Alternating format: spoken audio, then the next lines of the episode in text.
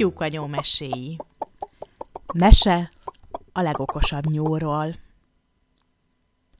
Egyszer volt, hol nem volt, túl a hegyen, túl a réten, egy kis erdő közepében, az erdőben egy tisztáson, fűszálakból vetett ágyon, ott, ahol sosem járt ember, s egy farkas a polgármester, ahol ezer rókatúr, ott lakott egy kicsi nyúl.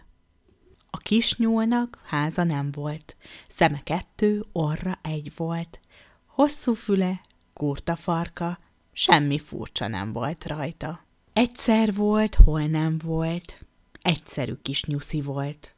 Szarvas és őz jó barátja, minden madár jó pajtása. Így éldegélt békességben, a kis erdő közepében. Így éldegélt, amíg egyszer meg nem halt a polgármester, a bölcs farkas, s eltemették, megsiratták, mert szerették. Az állatok összegyűltek, egy tisztásra települtek, éjjel-nappal tanakodtak, polgármestert választottak.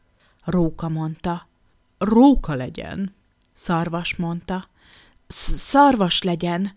Ősz kiáltott, őzön a sor!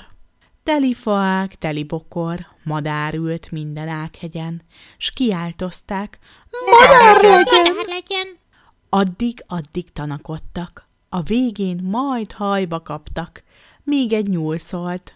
Most az egyszer, nyúl legyen a polgármester. Erre elkezdtek kacagni. Nem tud az más csak szaladni, az árnyék is megkergeti, úgy megijed hideg leli, ha ágzörren, rögtön szalad, vagy meglapul a fű alatt. Most legyen okos az ember. Ki lesz itt a polgármester? Szólt a bagoly az ághegyen. Az a fontos, hogy okos legyen. Akár bátor, akár gyáva, ész legyen a kobakjába. Mind így szóltak. Okos beszéd, próbáljuk ki, kiki eszét. Igen ám, de hogy próbáljuk? Már is szólt a bagoly rájuk. Aki becsapja a rókát, az kiállotta a próbát.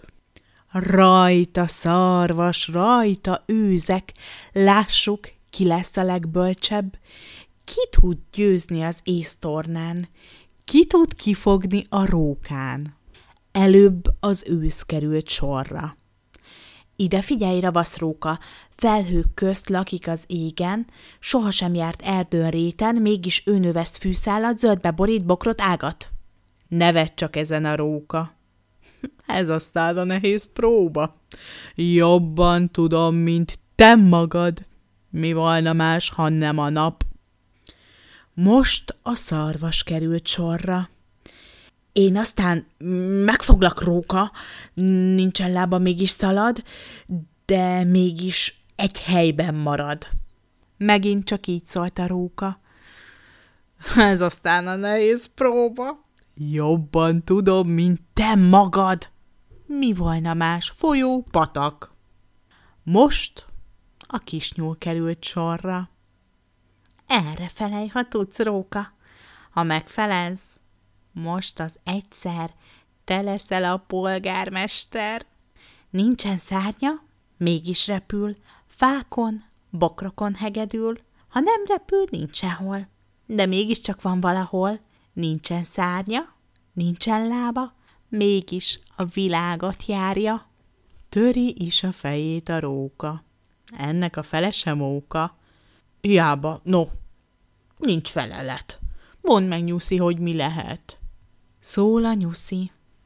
Figyelj, Róka, hogy mi lehet, mi más volna. Ismeri a nyár, a tél, mi lehetne más? A szél. Kis nyúl főzte le a rókát. Ő állotta ki a próbát. Az erdőben akkor egyszer Nyuszi lett a polgármester. Egyszer volt, hol nem volt, egyszerű kis nyuszi volt. Hosszú füle, kurta farka, semmi furcsa nem volt rajta. thank you